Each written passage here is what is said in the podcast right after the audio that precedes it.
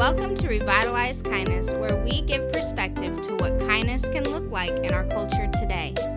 Kindness is still present in our daily lives, however, it is becoming more and more difficult to see. Ultimately, kindness has the power not only to change a life, but the world. Please join Dave Weaver as he talks about how when our culture and kindness collide, it can be a very powerful thing. Let's go. Welcome to Revitalize Kindness Podcast, where we believe that kindness has the power to change the world. I'm your host, Dave Weaver, and welcome to this episode called New Life, Finding Common Ground. So here is a chance where we just take a little bit of peek inside of my life as we talk about the birth of my third child. Just recently had a son, not too far back, at the beginning of June, and I'm just excited about it. I've got two daughters and a son now, and it's just a wonderful thing. And bringing new life into the world, there's nothing like it. And I don't know, any father or mother out there knows where I'm at. Any father out there who has not had that son yet is probably understands kind of where I'm at. Any child, female or daughter, son, you know what I'm saying. Any child is a wonderful thing and a blessing in our lives. Children are blessings, and I think one reason is just their outlook. Their outlook is not, I'm trying to say this nicely, it's just not as distorted as ours. We've got a lot of stuff in our minds and in our hearts and through our experiences that makes it hard for us to see things the way that they see things. So new life is wonderful. And I can't say enough about it. So we're going to do a podcast about that experience, not the actual birth, but just something that happened to me while I was there at the hospital. Okay. But let me start here. Just before recording this episode of the podcast, me and my family, we watched a movie called Mars Needs Moms. Now this is, I think it's a Disney movie. I don't want to mess that up, but Mars Needs Moms cartoon.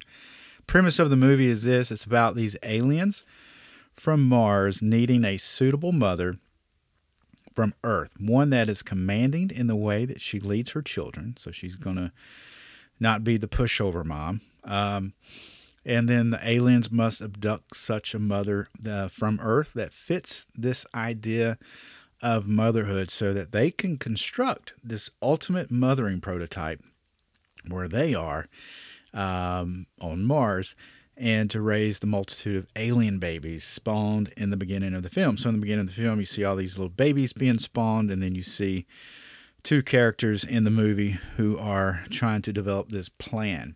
It was a slightly strange movie, and it listed as a box office bomb. Check that out. And I thought it was a good movie, though. And that's the thing about critics of any type, not just movie critics, but other critics, because we've got plenty of those on social media.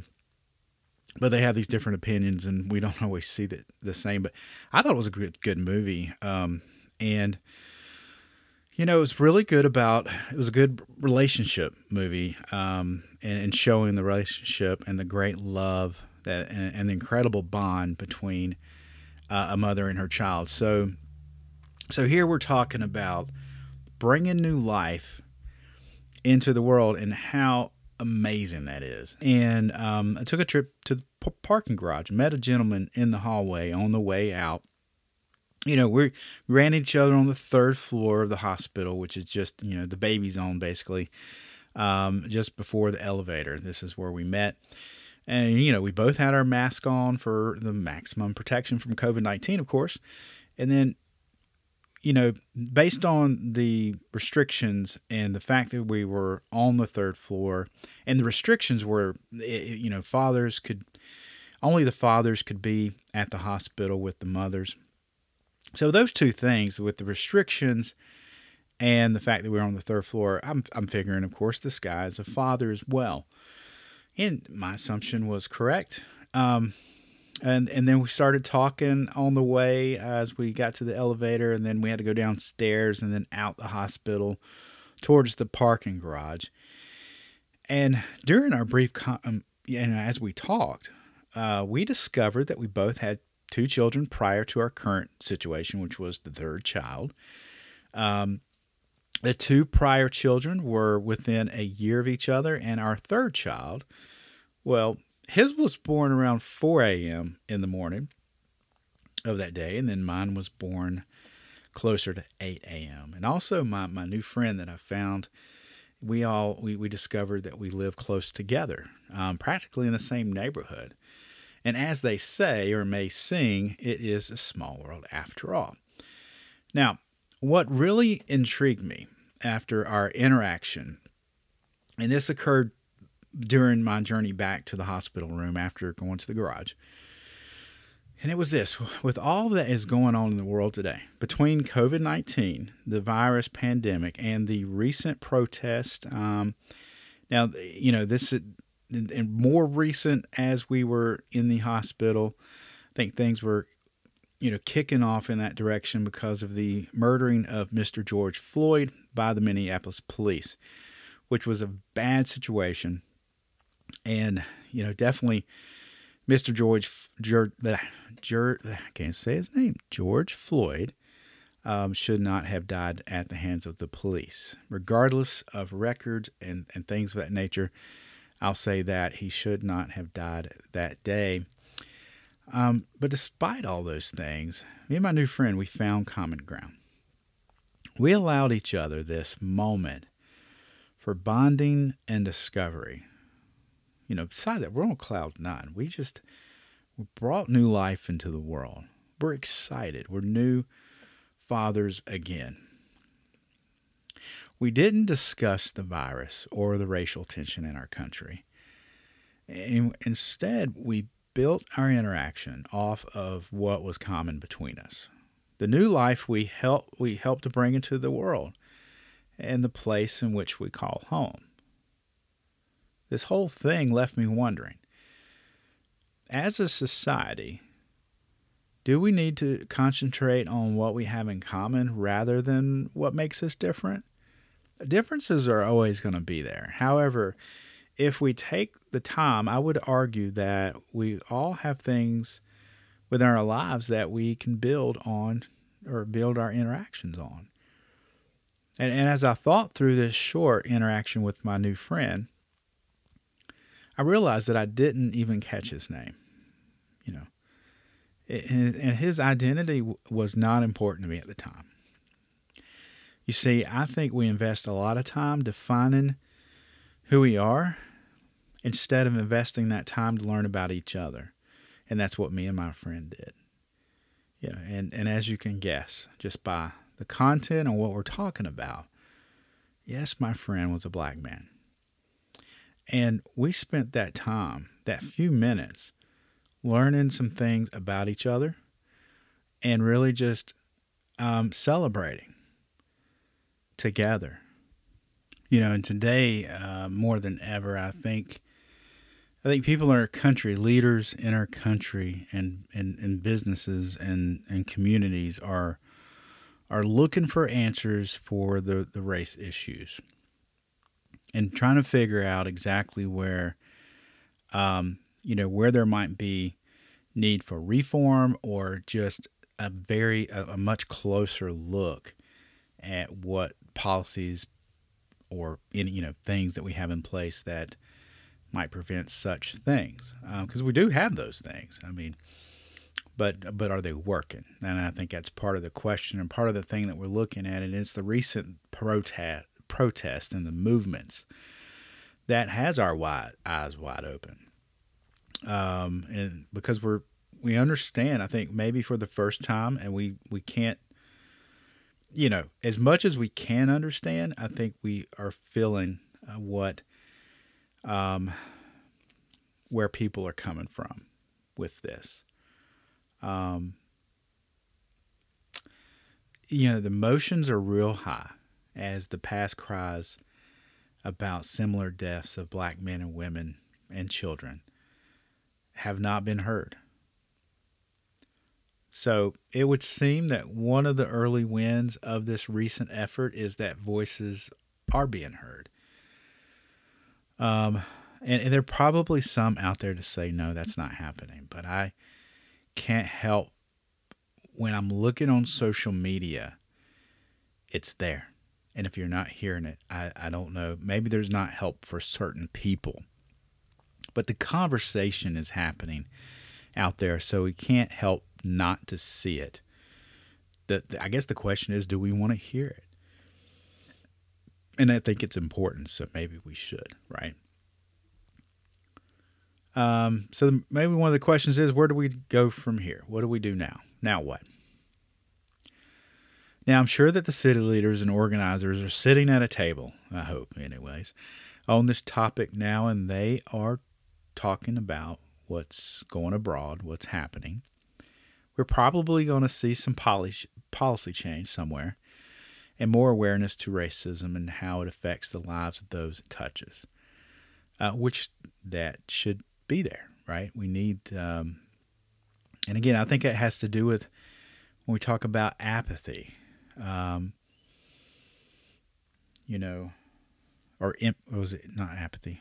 empathy? Maybe I'm mixing my terms up. Maybe I'm talking about empathy here. The lack of empathy in our country for a lot of things, and that would include this subject, I believe. So we're going to see some changes. The question then might be, after we see changes and get more awareness for racism, then the question might be, would these types of actions change our country? And does this change our country or our world? Our worldview or our view on any of these topics?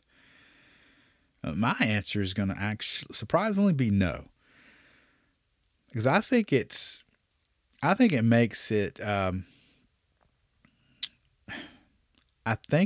it better. Okay, so maybe it makes it better. However, I don't think it gets to the root of the problem. My opinion is that there are some very basic principles immorality that we are just very bad at. Okay? Now, and these four things that I'm going to lay out here are not going to be the answer to all the problems that I know we're having right now. And this may not be the types of answers that people want to hear, but I really think they're worth reviewing at the very least, so that we can maybe input these as we work through these issues. That makes sense. All right, so let's look at four things that I think that we're just very bad at these days. And the four things, I'll start with number one, the golden rule, treating others as you want them to treat you. Who can I get a hallelujah on that? Treating others as you want, and that jumps into the number two, self-centeredness. So I think we're so self-centered, it's really hard for us to do the golden rule. All right, we live amongst a me first culture. Everybody wants attention on them, and it's so easy with social media, and you don't have to. Your voice is louder with social media. So if you get people's attention, you're more likely to get your way about things, that kind of thing. I mean, even with just go to the drive-thru at a restaurant or stay at a hotel and have a bad experience. Try blasting them on social media and see what happens. Again, you're going to get a response, because they're going to worry about other people seeing what you're saying about them. But if we're not careful, then we can do that in every instance, because it's about me, right? So number one, got to think about the golden rule, treating others as you want them to treat you. Self-centeredness, let's be aware of it. Remember, we're living in that me first culture, so let's take some of the attention off ourselves and think about others. Number three, pride. And where I'm thinking pride can be pretty broad. as we think about things like this. So I'm going to give you a specific way or a specific direction, and that is to not able to get beyond our personal ideologies. And we're so prideful that sometimes we cannot do that. We think something, we have an ideology of something. Can be a lot of different things, I know. That's pretty broad in itself. But we stand on the hill and we want to die on the hill. And so there we are. We're doing our campaigning and things of that nature. And so we're not able to get beyond that. And so that makes it tough for us to sit down and talk. That makes it tough for us to have resolution. And number 4, just being kind to one another. Imagine that. On a Revitalize Kindness podcast, we're going to talk about being kind. And so here we are. Number 4, just being kind to one another, building others up instead of tearing them down. So, that's what I've got. So I would challenge you for the next 4 weeks to take one of these principles and apply one each week. So during week 1, apply the golden rule to your routine, and in every interaction, treat others like you want to be treated. So week 2, try thinking about others first before you think of yourself. And again, add this to your routine and practice it with every interaction that you have with others. Week 3. All right, let down your wall, your safe space, and allow for some room for others to invade that space. It's perfectly fine, as we've said before, on the podcast, for people to have ideas and transfer those ideas. You don't have to agree. You really don't. And again, add this into your routine and practice this with the interaction, every interaction and every encounter throughout the week. And last but not least, on week 4, just be kind to others. For this one, you are definitely going to have to resort back to week 3. As a matter of fact, just go back through 1 through 3 as you're thinking about being nice to others. And oh yes, smile. Okay? Trust me, people like smiles. They like smiles like they like their sunshine. Now, if we truly put the same amount of effort into doing this as we do our commentaries. I want you to listen to me very, very carefully. This is very important. All right, I'll say it again.